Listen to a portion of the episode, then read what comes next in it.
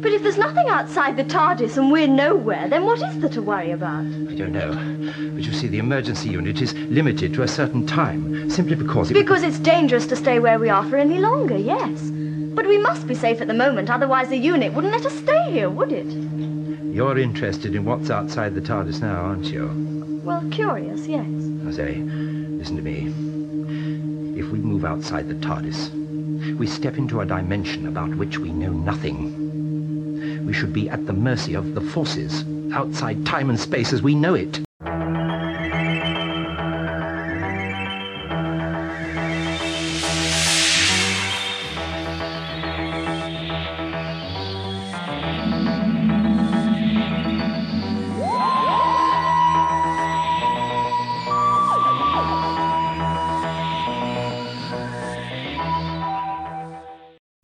Everyone, and thank you for joining us on a quick trip through space and time. My name is Caleb, And I'm Mac. and this is a podcast where a Doctor Who veteran and a Doctor Who beginner go through each episode of Doctor Who and give their thoughts on it. And today we are discussing The Mind Robber. Yes, The Mind Robber was written by Peter Ling, directed by David Maloney, produced by Peter Bryant, and aired September 14th, 1968 to October 12th, 1968. I have watched the first episode of this because I own the DVD. I think it's going to be a good one. I'm pretty sure. Pretty sure I- I- you're supposed to be the expert. I really hope it's going to be a good one because we've had some stinkers. yeah, this six episode slog that we're in is pretty brutal. Yeah, it really is because this one's this one's 5 episodes long. So not too too bad. We've had worse. We will have worse. but If I remember correctly, we have two worse ones in this season, right? I'm pretty sure. Let me double check. Because I thought you told me we had an eight and a ten in this ep- in this season. Yes. Oh, jeez. So so we have this fiver and then it goes eight, four, six, six, ten. God damn! Why is the why is the Troughton era getting so long? If it helps, after that 10, it's a 4, and then three sevens, and then after those three sevens, it is nothing but fours and sixes as far as the eye can see. And even a couple of even a couple of twos and ones. so We're in the clear. so like we can see the horizon where relatively okay lengthed episodes await us. We just need to get through two seasons. Basically. Yeah, we just got to get through two seasons and then we'll Two seasons after the six we did before. Yeah, it's fine. It's fine. It's fine. We're getting there. It's fine. But uh Caleb, uh, I know we're we're rusty, but uh I do pr- I'm I'm pretty sure this is the next part. Given everything you know about Doctor Who and given the title of this episode, The Mind Robber, what do you think this episode's going to be about? Uh, it's kind of like the opposite of Inception. Uh, you know, in Inception they go into your dreams and they they give you an idea, and this one they go into your dreams and they take stuff away. Hmm. And those things are I don't know, sexy robots. And who are they? the sexy robots. They're gonna go into the companion's dreams and I don't know, steal shit. Okay. Jamie's gonna forget what a beastie is. Oh no. His entire personality, what will he do?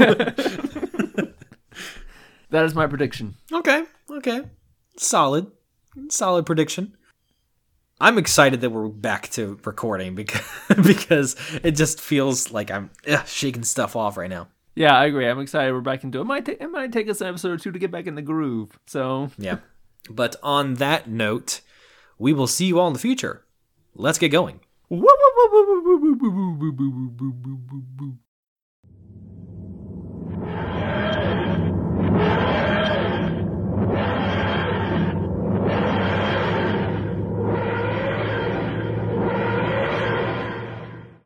And we're back. May have just been a couple seconds for you, but it was four days for us. not a bad turnaround at all. I I always I always love it whenever we have fewer days than there are episodes. I feel like we've accomplished something, and you know it makes up for the two months that we had with, the, with the last one.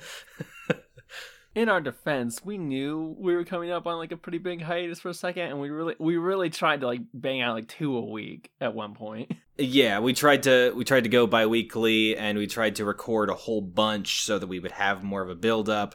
And then my move was just so stressful. I was like, I can't I do not have the energy to edit these.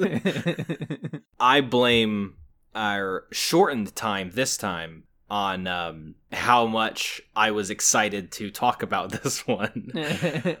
we talked very little over text about this one, so I'm not entirely sure what your opinion is on it, but I will go ahead and tell you that at the at this current moment in time, this one broke my top 5. what? I love this one. Really? yes. Interesting. I had almost the exact opposite experience of you then. Oh, okay. Oh, okay. okay. Uh, my first impressions are I fucking love the first episode. The first episode's great, and every episode after that is gradually worse until it is outright hilariously bad. okay. Okay. It might actually be in my bottom five. Really? Yeah. Oh, this is good. This is gonna be a good one. Let- Let's see who can convince who. Crack the knuckles. okay, well, man, then let's n- let's not waste any time. Let's go right into it. Let's go right into it. Let's start on a high note. Well, I mean, general general thoughts though. Like, Yeah, I mean, those are my general thoughts. The first episode is like so good, I can't even stand it. I think maybe that says like I was really hyped up by how good the first episode was. I was very perturbed by the weirdness of the rest of the episode. I loved the weirdness. I thought it was so fucking bizarre, and they took so many goddamn risks, and it was so not what we're used to that I fucking loved every second of it. Uh, oh, oh, okay. We'll also go on with the caveat. I do not like like thirty of the four literary classics they refer to in this. yeah, the stuff they chose was really weird. But we'll we'll, we'll get into that because people are probably Yeah, like well- literary classics. What are they talking about? Yeah, yeah, yeah. All right, so let, let let's let's go into it. yeah, go let's just it. dive into it with episode one. With the island being consumed by lava, Jamie eggs the doctor on to get the TARDIS to leave.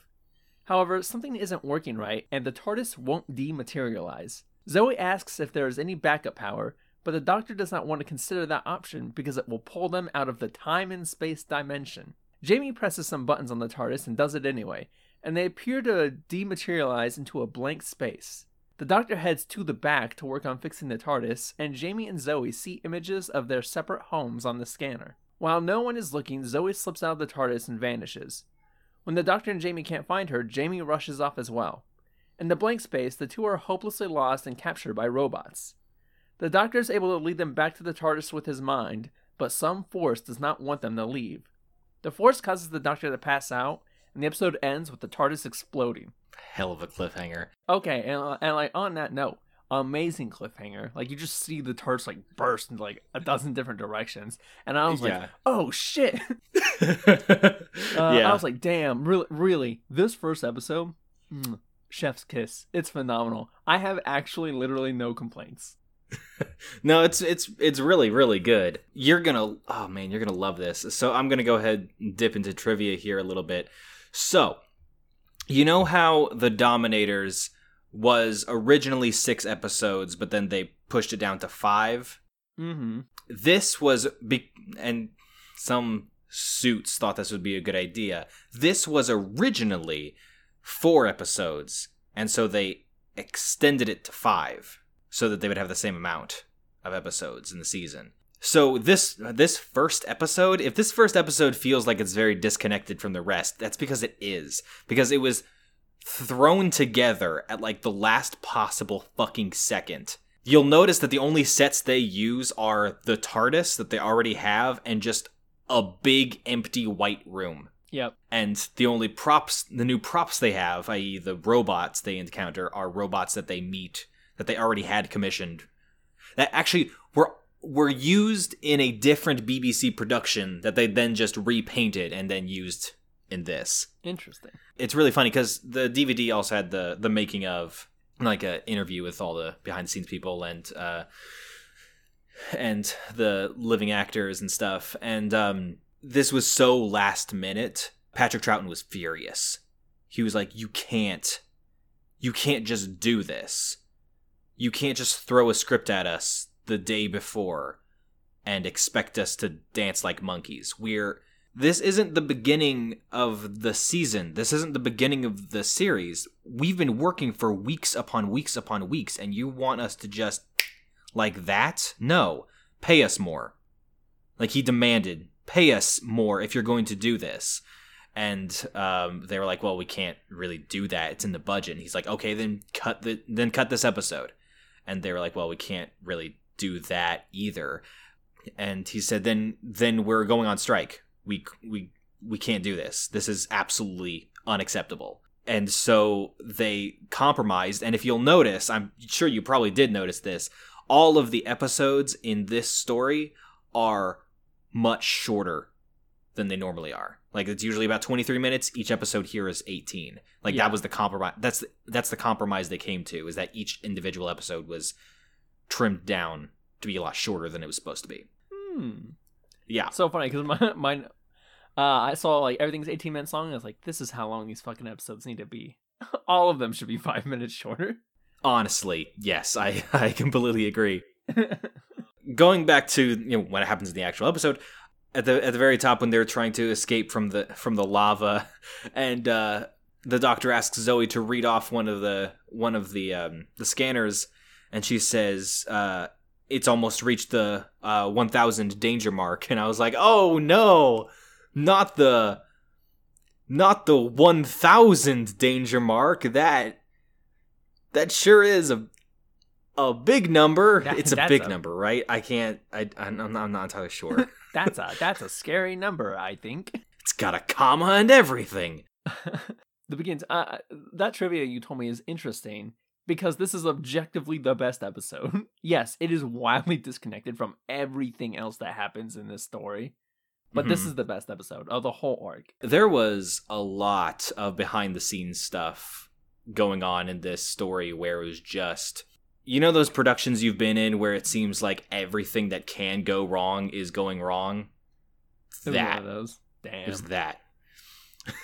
and they just like had they had to come up with a really creative last minute cheap solutions to the problems that they were that they were coming across which um you'll notice a pretty big one I think in this next episode episode 2 and then another one we- uh, no we haven't gotten to the unicorn yet never mind um yeah, we got a while. Let's talk about the first thing that happens. So, like, they kind of bully the doctor and being like, "Hey, like, let's leave now," and he's like, "Uh, just give me time. We're safe in the TARDIS." And then Jamie basically bullies him into leaving, uh, and using the emergency power that t- tears them out of time and space. And they're like, "We seem to be in the middle of nowhere." And the first thing I thought was, you know, in the episode of SpongeBob when uh, Squidward discovers the uh, time machine that goes to the past and the future, and they fight over it and it breaks and it takes them into that white space where it goes alone. that's kind of what uh, that's what this place is. Imagine that viewer who I know is also versed in SpongeBob. man if this podcast doesn't make a Futurama reference it makes a SpongeBob reference doesn't it Yep. I would define it more as since everyone here is very well versed in Dragon Ball Z lore, imagine you went into the hyperbolic time chamber and just kept walking until you couldn't see the the one building anymore. Like that's where they're at. Nah, it's more like SpongeBob. the second thought I had was like once they're there, uh, Jamie is like, "We should go change clothes," and then he Oh, puts yeah. on this very suave black turtleneck. yeah, I was thinking that too. I thought he looked sharp. Yeah, I know. Like you can see like his biceps, like how uh his like pecs. I'm like, Jamie's kind of hot. He's wearing like a, a solid black turtleneck and like a really nice kilt. Like I was like, Jamie looks good. and then Zoe comes out like, Zoe, what the fuck are you wearing? Yeah, my note is, oh, thank God she's finally out of that weird lingerie and she's changed into a full body roller rink cat suit, disco suit covered in glitter. Can you change back to the weird skirt thing? yeah, it yeah, it was weird. It's weird. One of the things that was actually said in that behind the scenes thing they uh, interviewed the act uh, Wendy Padbury, and um, she said that she actually really enjoyed wearing that costume because it was like really easy to move around in and was super comfortable, and it felt like she was wearing nothing at all, nothing at all, nothing at all. Well, good for her. I'm glad she was comfortable in it. I feel like the producers are trying to make us horny for Zoe, and it makes me feel weird instead. Yeah, yeah. No, I don't know what it is. I also got that. I also got that vibe. It feels like we're supposed to be horny for Zoe, and she looks like she's twelve. Yep, she sure does. And then uh, the scanner starts showing them things that's not there, and it starts showing the the Scottish Highlands with bagpipes playing in the background. and my note is, he's Scottish, you know. It superimposes Jamie over it, and he's like almost crying. And yeah, I laughed. And as soon as the bagpipe music started playing, I just wanted to involuntarily start starting saluting, and I didn't know why. I have two different notes, both very similar. I'm not sure specifically when it happens, but I can have, but I have a guess. Oh no, I, I know when it happens. So I have the note of Zoe, you stupid. She knows that the that there's an illusion being placed on the on the prompter, showing her something that's not there. Like that has been explained to her. She knows that.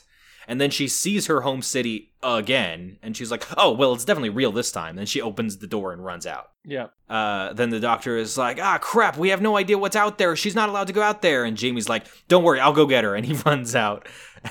And so my note after th- my note my note after that is, "Jamie, you also stupid." the thing is, is I can believe Jamie doing it. Yeah. Zoe's supposed to be smart. Zoe's supposed to be smart, but there's a lot of evidence over the course of this story that implies that she is not.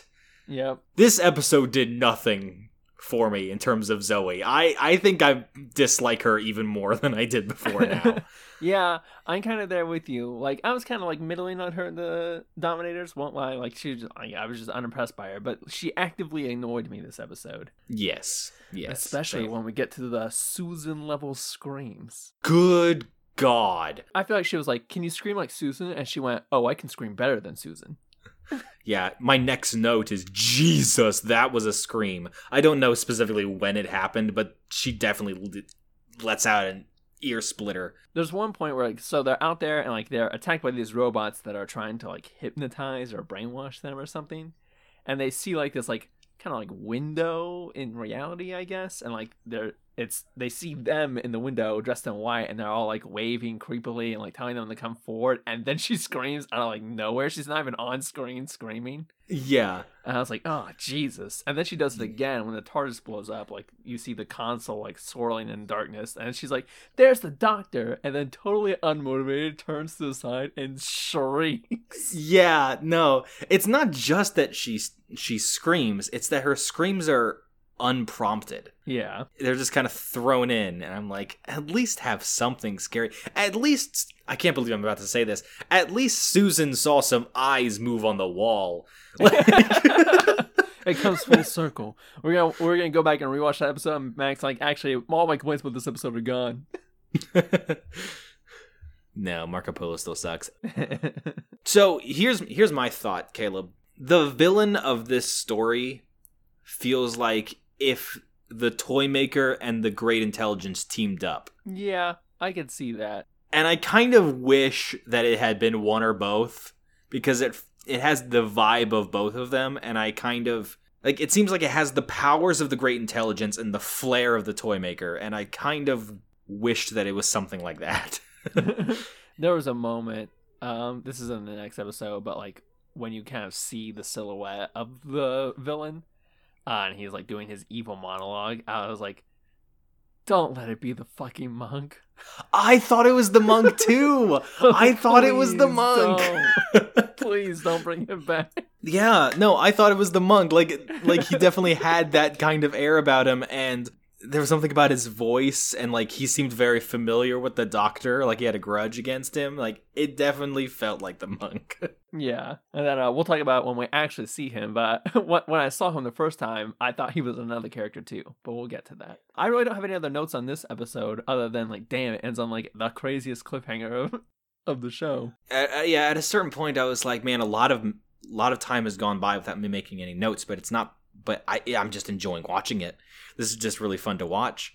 yeah, and then there's the there's the part where it it where Jamie and Zoe are clinging to the TARDIS console while it's just spinning in this black void. And again, I don't know why the show is like trying trying to make us horny for Zoe, but she's just like in a Vogue pose, like over the console Mm-hmm. with just like her ass just like right dead center of the of the shot. That happens a couple of times in this arc. Yeah, and and they even mentioned that in the behind the scenes thing. Frazer Hines is like, "Yeah, no, it didn't matter what we were doing on the on the console. We could have been we could have been saying the entire works of Shakespeare while we were clearing to that while we were clinging to that thing."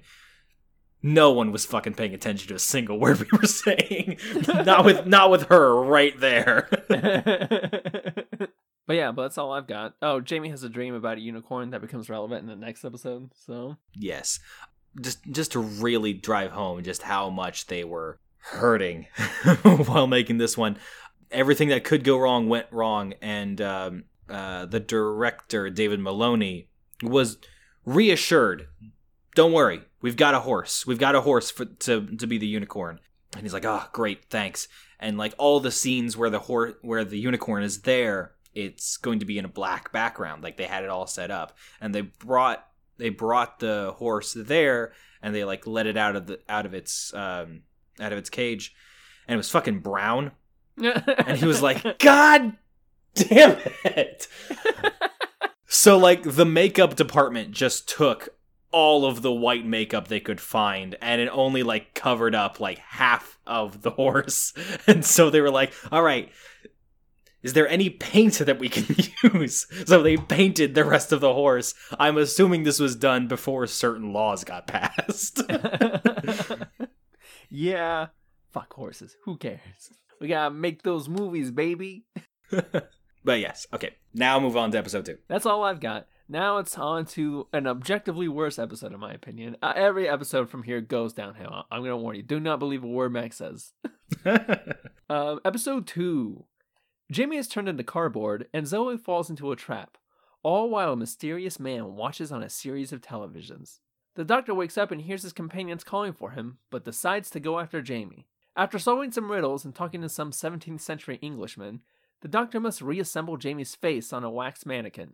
However, he does it wrong, and we have to deal with some dollar store ass Jamie for half the episode. The two solve another riddle and find Zoe trapped in a big jar. They encounter the Englishman again, and he accidentally gives them away to these weird nutcracker robots.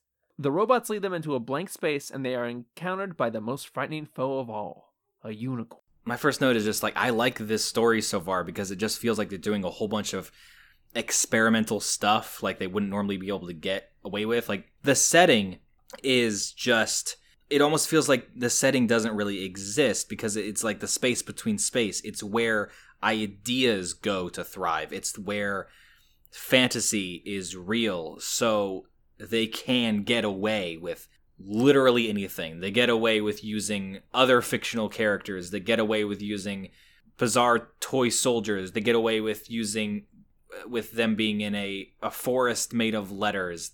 And because this is a world in which they can pretty much do whatever they want if for example one of your actors, ooh, I don't know, comes down with chicken pox. It wouldn't be completely out of the realm of possibility where a redcoat would shoot him and turn him into a cardboard cutout.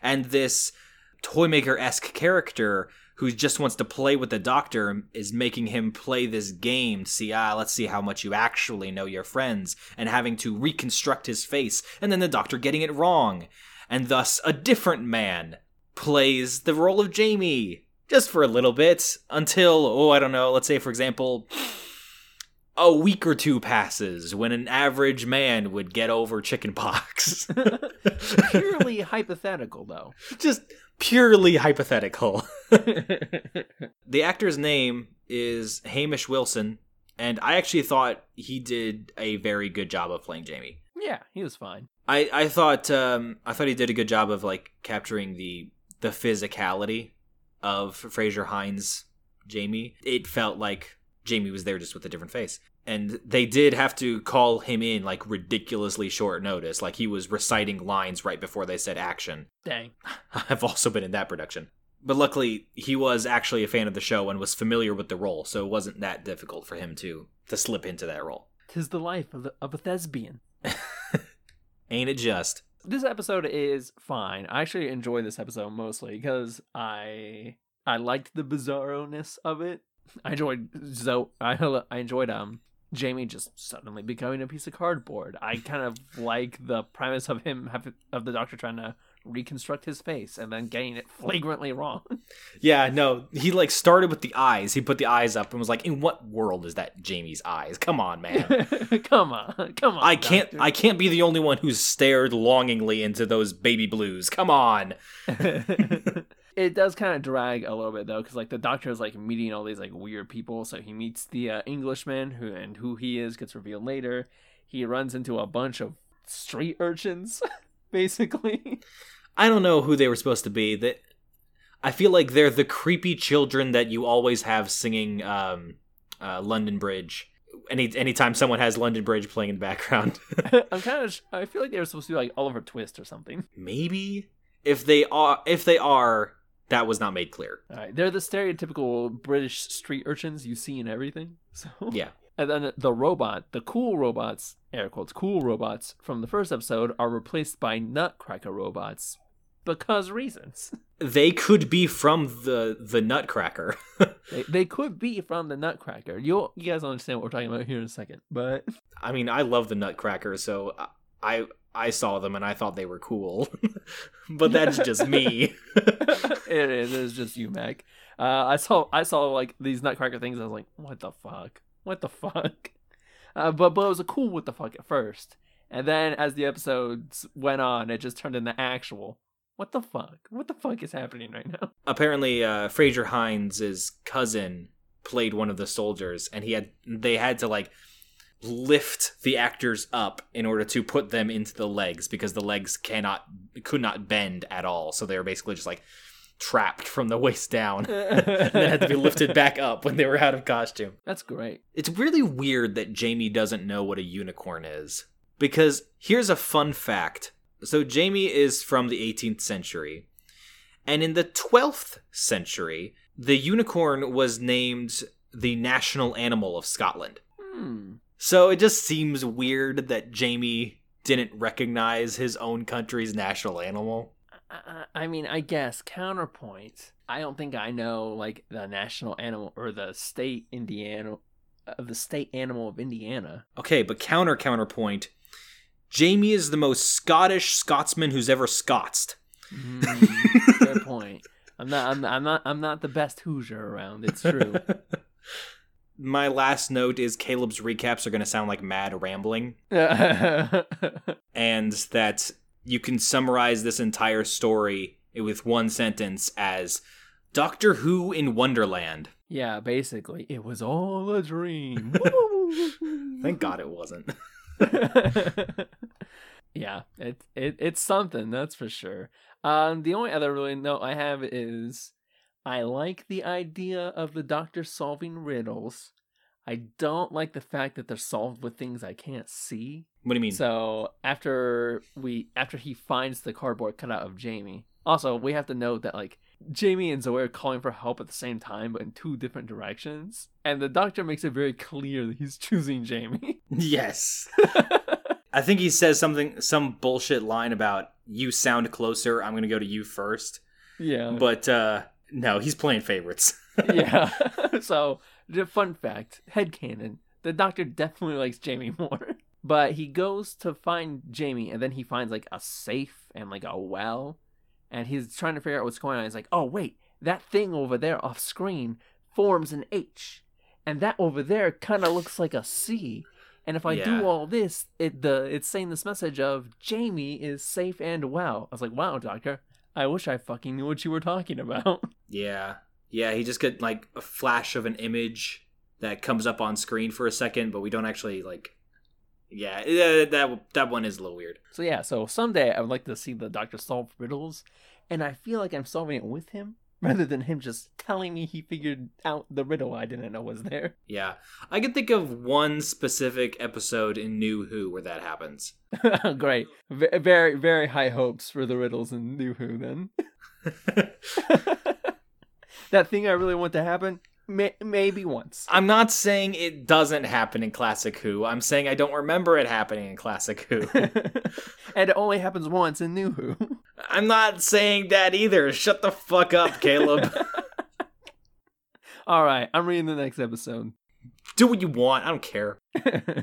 episode 3 The Unicorn Charges, but the doctor convinces his companions to hold their ground.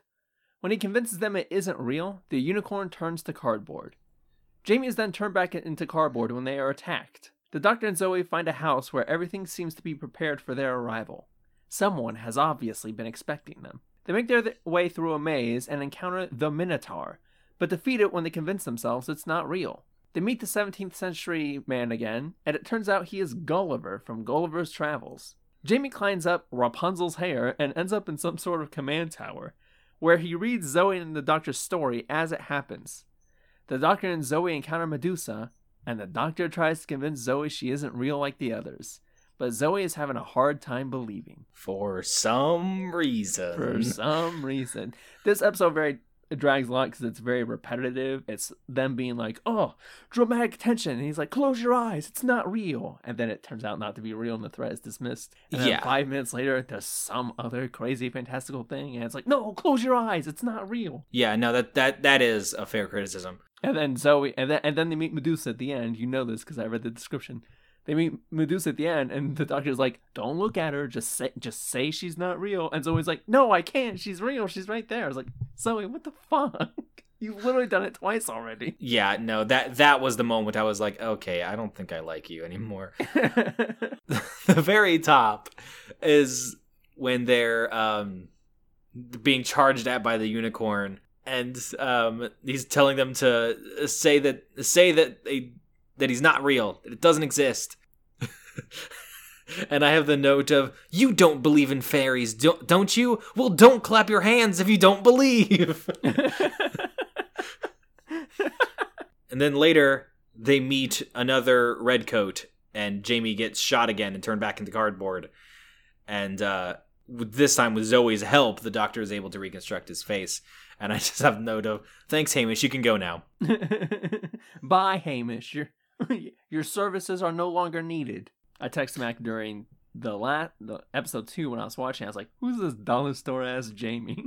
yeah mom i want jamie we have jamie at home the jamie at home then i make the note of the fact that most of these things can just be defeated by just not believing in it seems like a pretty easy win so why isn't it so why why isn't it when they go to uh go to face the big baddie they're like, "This is me. This is what I want." Why didn't the doctor go? I don't think that's real. And then the villain just stops existing. this is how the world is no it's not well back to the tardis well, all in a day's work. I think it's actually you're. I, I can tell by the tone of tone of voice in your recap that you're going to disagree with me on this. I think it's fucking brilliant, like a brilliant limitation from a writing perspective that they you that the character of Gulliver could only speak lines from Gulliver's Travels. That's fine, I guess. I think that was really clever, and I thought that would have been really fun to write. I'm mad that it was Gulliver at all. Why? Why? I, I, I, I don't know. Tonally speaking, the first episode is very different than the rest of the art. hmm Okay, I'll put it like this. The first episode of this has first episode of Edge of Destruction vibes. Yes, very much where so. it's like really intensely ominous and it's fucking awesome. Yeah. And this story is more like whimsical. yes. So I mean, I'm like, okay, like it's weird. It's Doctor Who. It has weird tonal shifts all the time. And then we just never got back to the crazy existential horror um, that was in the first episode. So I think I'm just very salty about that. The first episode definitely feels very disconnected from the from the rest of the story. I'll give you that. But I'm a big fan of, you know, whimsy and like fun adventures and you know what this episode reminded me of a lot and it and the fact that it didn't really live up to this potential is kind of disappointing. You want to know what this episode or this story reminded me of? The Imagination Land arc from South Park. okay, yeah, actually, it's that exactly. That's exactly what it is. But instead of being like by humorous American cartoonists, it's by cringe British writers. yeah, and you know, Gulliver, Gulliver from Gulliver's Travels was an odd choice, but I'm not entirely sure why it is you seem upset that it was Gulliver from Gulliver's Travels. Uh, uh, again, it's really just the fact that I thought I was gonna get some weird, like vaguely sci-fi horror, and I got like Alice in Wonderland style story. So like Yeah. when he's like I'm Gulliver from Gulliver's Travels, and not like an 18th century Englishman who's also been trapped here for who knows how long. Hmm. Uh, Okay. like, I'm Gulliver from Gulliver's Travels. I was like, God fucking damn it. Yeah, but you knew from you knew from like the word go. Like the moment this guy comes on screen, he says things to quote Yahtzee when in his review of Silent Hill 2, he's reacting to things as if he's not quite seeing the same things you are. yeah. All all of his lines kind of work as response to whatever the doctor or Jamie or Zoe says to him, but it doesn't quite line up. He has a very strange manner of speaking. So right from the get-go, you knew there was something up with this guy. Yeah, I know. I and because like I was watching, I was like, nah, uh, what he's saying doesn't really make any sense.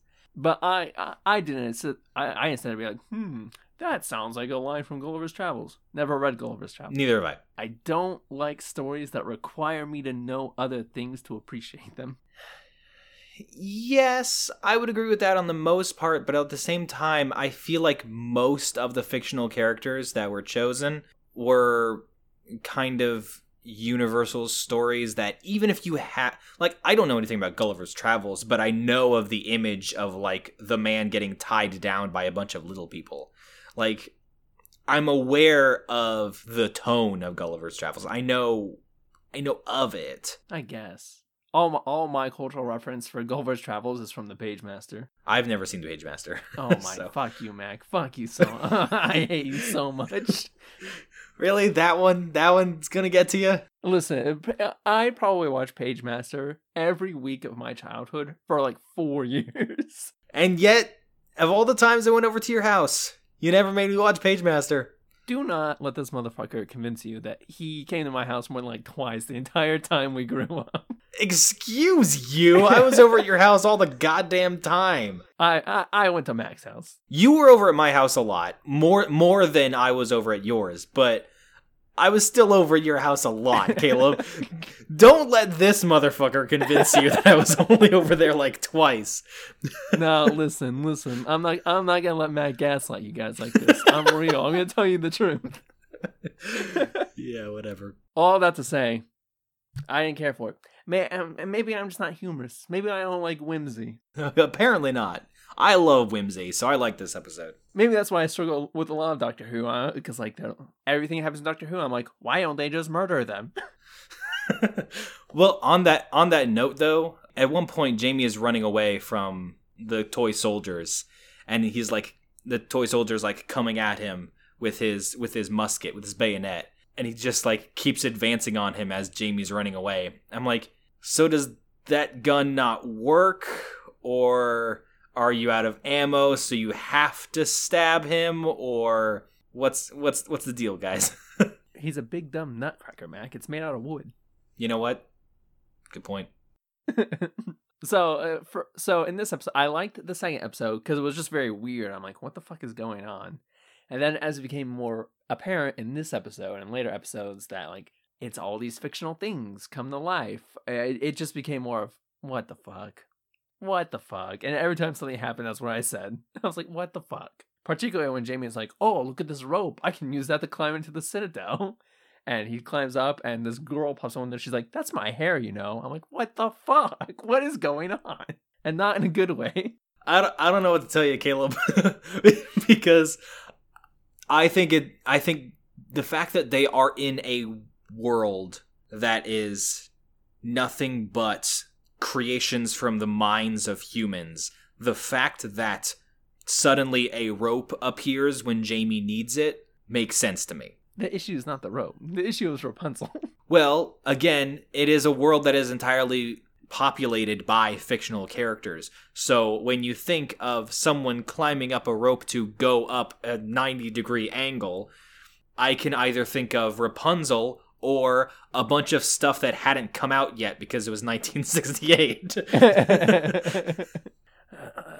Uh, the point is, and also like it's starting to become clear in this episode that it's people's fictional ideas that are coming to life. It has not entirely been stated yet. So I think my reaction of what the fuck is going on is actually pseudo intentional. Like I think they wanted people to be like, what the hell is happening in this episode? And then in the next episode they're like, oh, it's because all the fiction stuff comes to life. so, just out of curiosity, Caleb, when you're watching a murder mystery, do you also get mad when they don't tell you who the murderer is at the very beginning? No, Mac.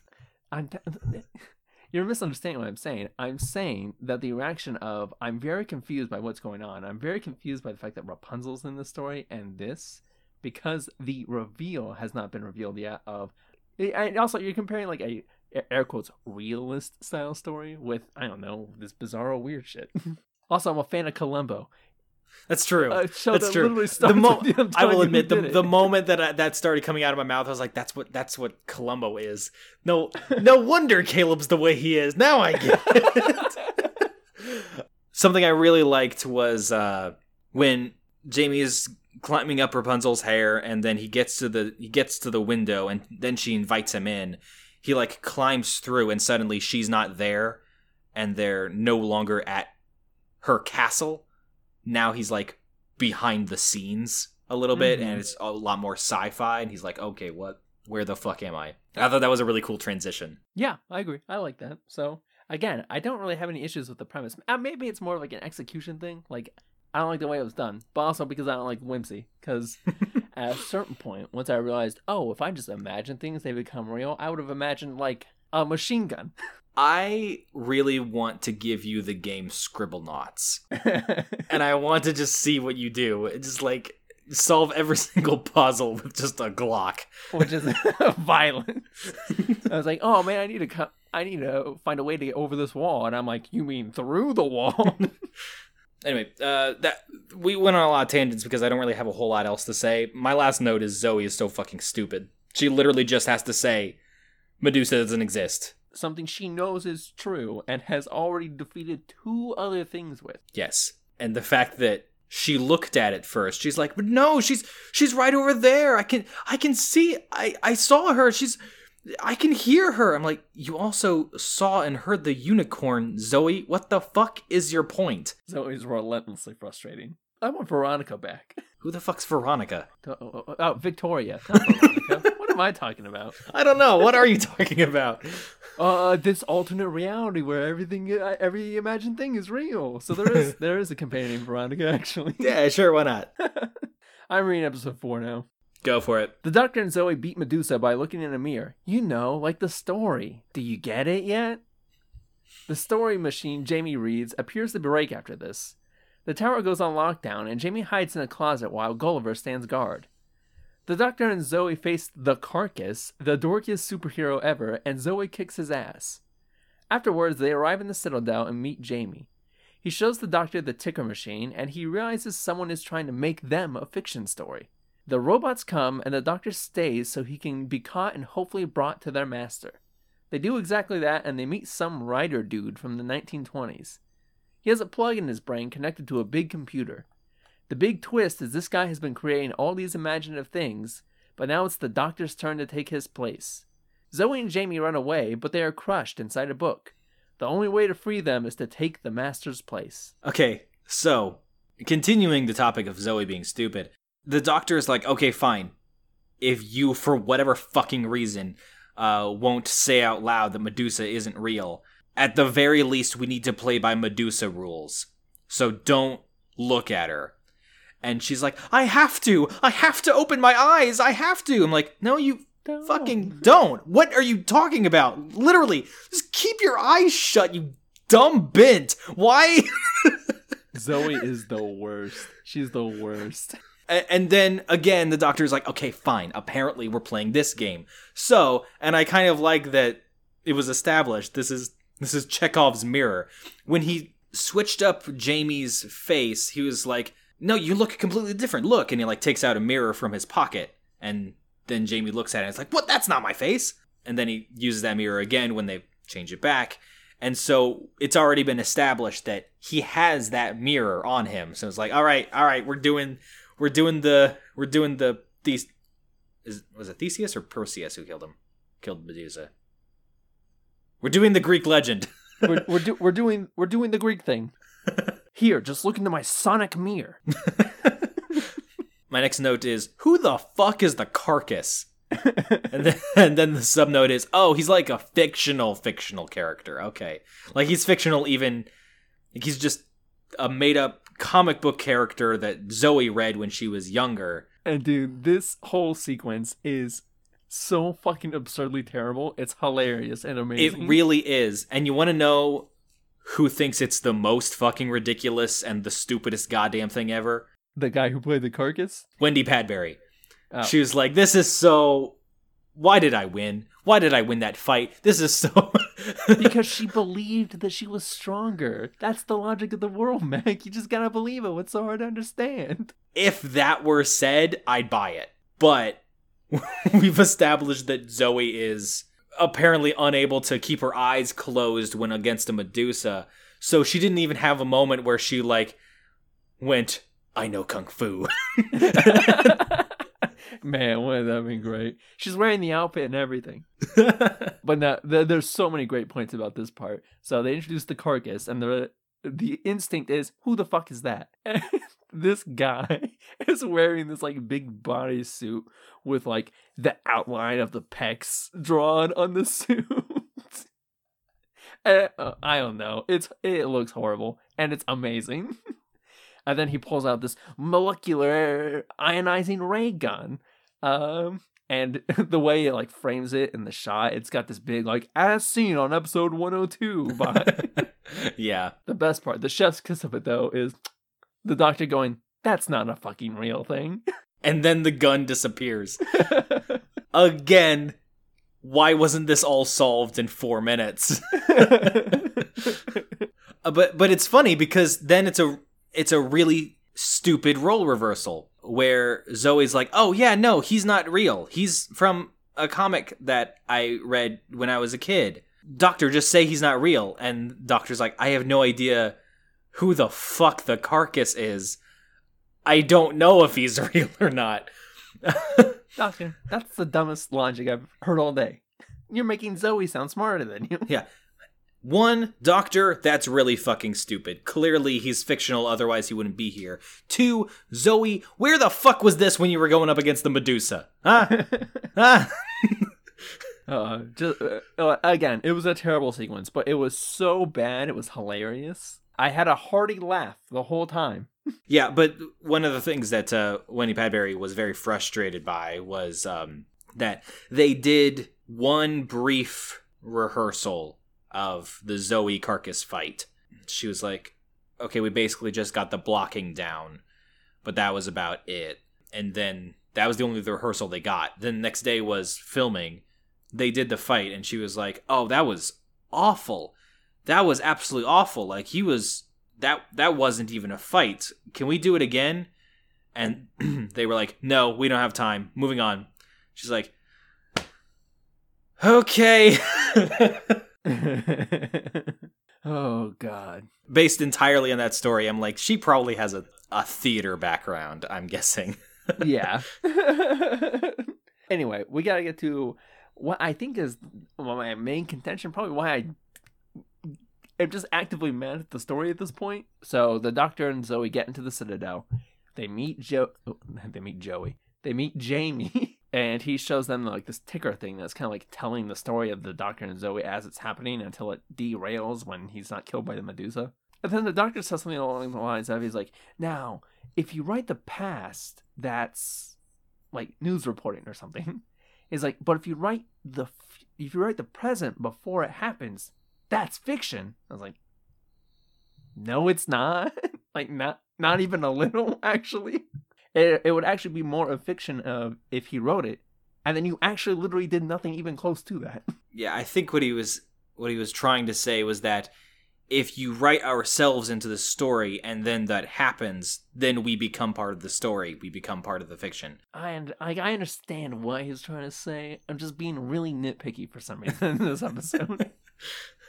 And I just realized why the villain wasn't defeated in four minutes. I mean, like, I understand why individual enemies they had to fight could have been killed in less than a minute.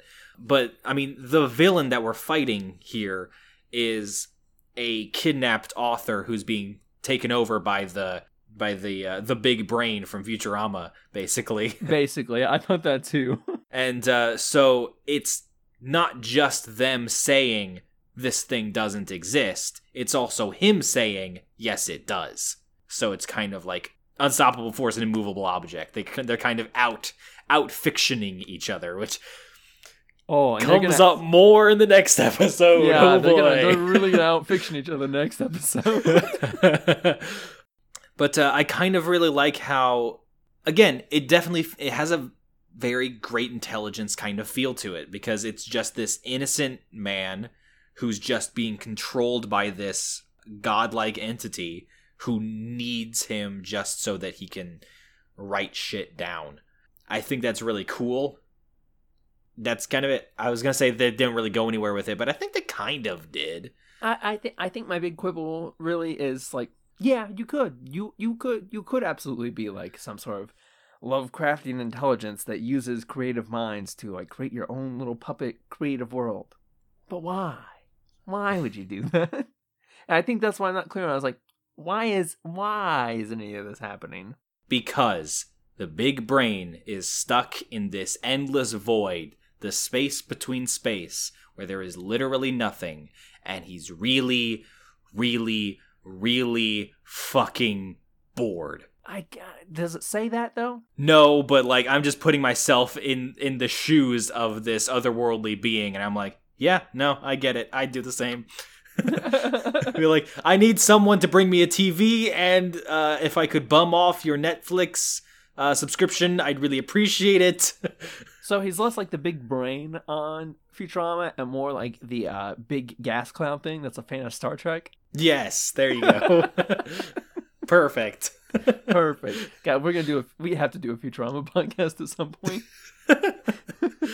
We're already doing one, really. I really, really like this. I really like this story, Caleb, because it's it just kind of has this meta narrative twist where like these fictional characters who are fictional because we are watching them are rebelling against this author and asserting that they are not fictional that they are the one real thing but like we are watching a television show about these characters so like they are fictional so it just has this meta narrative of characters fighting the author and i've always thought that was really cool anytime that comes up in media Uh, This is also probably something where Mac and I really diverge.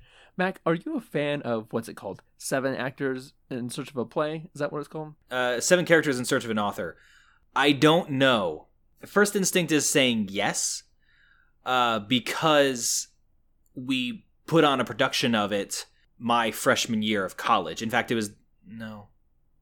It might have been the very first show that i saw at ball state but i found out later that what was put on was more of an adaptation of it rather than an actual production of it. I see. It's similar, like it's a very like hyper meta thing. yes I don't really like it. I'm a dumb, stupid man. Uh, and there's three things in all of existence I don't like, and only three: oh yes books about writers, plays about theater people, and movies about movies. That's fair. I get. I I definitely understand that because it just it definitely feels like uh, a writer not knowing what to write about, so he's looking around the room trying to come up with an idea, and then he sees his pencil and paper right in front of him, and says, "Hey." I just thought of something, a super original idea. I get that. I understand. I understand the frustration. Uh, th- there's there's something like stories like that also just seem very smug. It's very masturbatory, yes. Yeah, because book like books about writers are always like their struggle to write their book or the meaning of words, the power of the stage, the magic of movies. I fucking hate the movie Hugo, Mac. I've never seen the movie Hugo, but It's a really waste of to. time. Uh, some film buff somewhere is listening to this podcast and he is enraged right now. Hugo sucks. Get over it. I'm talking to you, Jared. Anyways, what was I saying? Oh, yeah. I don't like stories about stories. So things about fictional characters and vaguely meta. Meta. Not a fan. I'm too I'm too rough and tumble. I feel like I had something else to say, but I can't remember what it was. Everything I really have to say about this episode, I think requires the next episode to talk about. Yeah, very true. That's a good point. I'm I'm ready to move on if you are. All right, episode 5. The doctor still refuses to help and runs away, but finds himself caught up in another story. He uses Rapunzel's hair to run away. Zoe and Jamie lead the doctor to the TARDIS, but once inside, it's revealed to be a giant glass case trapping him. You thought the episode was dumb now? Wait until you see their mental game of Cyrano de fuckery fighting one of the three musketeers. The Master and the Doctor go back and forth, seeing who can write the cringiest fan fiction, and it turns out the Doctor is indeed the most cringe. They free the writer guy from the computer, and the Doctor uses his last mental thought in the case to order the robots to wreck the place. With the computer destroyed, the companions blink back into reality, and the TARDIS reforms. I I do really like that the end of um the last episode was Jamie and Zoe getting trapped in this book and thus becoming part of the the land of fiction. And so based on how 90% of all the cliffhangers in this show go, you're kind of expecting that to just be reversed at the top Mhm. of this episode. I like that the villain threatens and in fact succeeds in destroying the doctor's companions and says, Now, Doctor, you will give in to my demands. And the doctor's still like, No. Fuck you. Yes, I do love the Doctor is like, oh, you thought I cared about my friends more than me? Wrong again. I mean, yes, it's definitely that. He definitely doesn't want to be trapped as this as this big brains puppet. But I think also it's more of a the doctor can't really die of old age. So he would just be constant and the big brain would be able to grow more powerful through him rather than just some schmuck from the 1920s. Mm-hmm. Which makes more sense, and it actually says that. Like the the thing is aware that the Doctor regenerates, and it can just use him again and again and again and again. And I Yes. like that. I like that element. I just wish I knew why the thing was doing this. uh, my my bet because that's the thing we don't really get much of a chance to talk to the big brain itself we just talk to this the author through the big brain or the Mhm. big brain through the author and and the author on his own so you can really only infer what his real motivations are and i honestly think i've hit the nail on the head with the boredom thing Oh no, I, I I totally buy that. So I like that. I even like when the Doctor like runs away and like he's trapped in the story, and like there's a bit where he runs in the fiction Zoe and Jamie again, and Jamie keeps getting caught on like his next line, basically. Mhm. I like that Mhm. part. I wish there was more of that. I wish the whole arc of this episode was kind of like that. I also kind of wish there was more to it because because yeah, it was a very kind of creepy scene where they were kind of stuck in this loop of saying the same things over and over again. But how much cooler would have been if they had met up earlier and they were able to keep up the presentation longer, but they're still stuck in the same rules as Gulliver and they can only say lines that was said earlier in this story. mm-hmm. I think uh, I think it would have been a cool twist before if like the Doctor went through all this, and then it ended up that Zoe and Jamie were part of the story the whole time. Now that's a twist. But then, so the Doctor gets trapped and like in this glass case, and now that he's in the case, he can affect the reality of this place, and it goes off the fucking rails almost immediately. Hold, on just one second.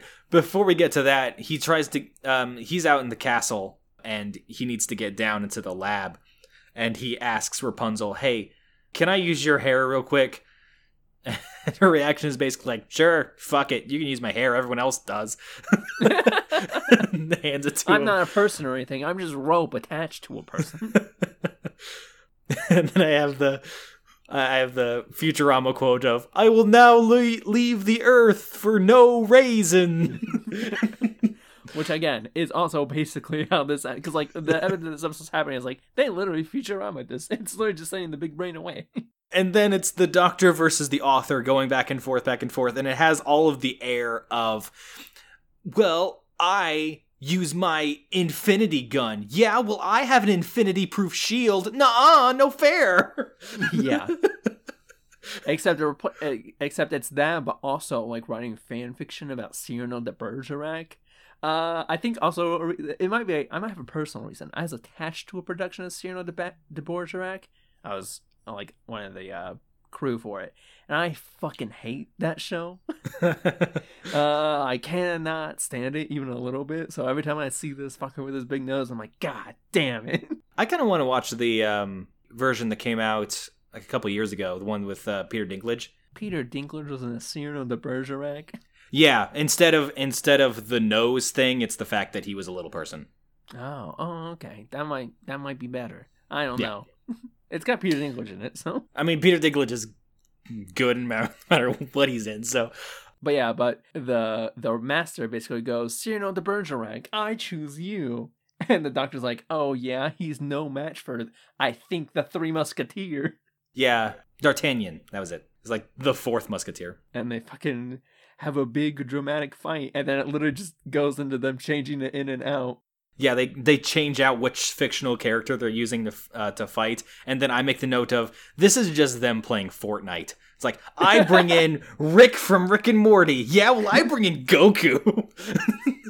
And then it does the little dance. And then I think the Doctor switches out D'Artagnan with uh, Sir Lancelot. He like brings in Sir Lancelot on on his horse, and then uh, the author switches out Cyrano with with Blackbeard, and I'm like, but he was a real person. That's not fiction. That's a historical figure. yeah, but I'm talking about the the version of him in my mind. okay, Okay, whatever you say. I bring in God.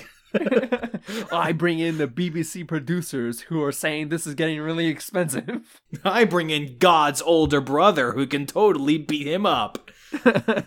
Yeah, well, I bring in two gods. Anyways, it goes on entirely too long. But then they get out, and then the writer, like, they unplug the writer from the computer, and he's like, seems to be unaware of what's been going on. yeah, I would have liked him. He definitely seems very unaware that he's been plugged into this guy for so long. I kind of wish that he had had just a moment of like, why am I 40 years older? I feel like I shouldn't be.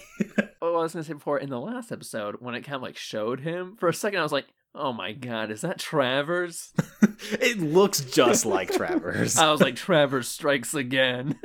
And then I really, really like how he gives the order to the robots of destroy, destroy the big brain, and um, they they get out of the the control room, and they're basically asking the doctor, okay, what now? And he's like, well, hopefully, with the destruction of uh, the master brain, we'll all be able to pop back to our own reality. And then just fingers crossed, I guess that that's exactly what happens. yeah, because I doesn't even Jamie have a line. He's like, "Well, what if that doesn't work?" And he's like, well, "I don't know. I guess. I guess we'll die." I guess I'll die. well, you'll die. I'll just regenerate probably. And then it stops. Yep, and then it just ends. You see the TARDIS come back together, and then it's like, all right, roll credits, bye. Only two stories in a row where we've fucking done this. This is a recurring thing because this happened last time. This happened in Wheel in Space when like we ended on Zoe watching the screen. I really hope that they do not continue this pattern because this is really shitty endings. Every story is gonna end with, "Did they make it?" Ooh. We ordered 14 more episodes, so yes. so the answer is yes. I'm gonna take another look at my rankings just to make sure. Da, da, da, da. Yes, I I am keeping it where it is in my rankings. Fuck you, Caleb. I guess we'll dive into final thoughts now. oh, I do I do have a couple of trivia things. I th- I think. Hold on. I think we may have actually I may have touched on all of them. There's only one. Peter Ling, the writer, really, really, really wanted Zorro to be in it, uh, but they couldn't because of copyright reasons. Damn you, copyright. okay, now final thoughts. Diving into final thoughts. It's obviously not my top five. I don't think it's in my bottom five, but it's close. Okay, well, I'm putting it in my top five, at least for now. We'll see if it stays there by the time we get to The Doctor is Out. But for right now, it is in my top five. I really liked it. I liked it less and less as it went on. It's not just because of the behind the scenes things, but like knowing the kind of shit that they had to deal with on this production and how they needed to get around it, I thought was just kind of added to it, added to my appreciation for it. yeah, I can understand that. I thought the the meta narrative of fictional characters versus the author was kind of int- was very interesting. Zoe is the reason why this episode isn't higher up on my list. she hasn't been good in any of the episodes, but she's especially obnoxious in this one. Yeah. Uh, well, Zoe and the ending. Zoe and the ending are the reasons why it's not higher up on my list. I was I was very disappointed in just the snap to credits ending. Yeah. Well, that's it for this episode, guys. Thanks for listening. If you like this podcast, the best thing to do to support us is to give us five stars and tell your friends about it. You can find this podcast on Apple Podcasts, Spotify, Google Podcasts, you know, all the major podcast things. If you want to follow us, you can follow us on Twitter at QuickTripDW. You can also follow me there at Celebrity Writer, but I don't think Mac is on Twitter anymore and he hasn't corrected me. But you can watch Mac's YouTube channel called Mac the Meh, where he does insightful essays about video games. And join us next time on a quick trip through space and time in which we are reintroduced to an old friend and an old enemy in The Invasion.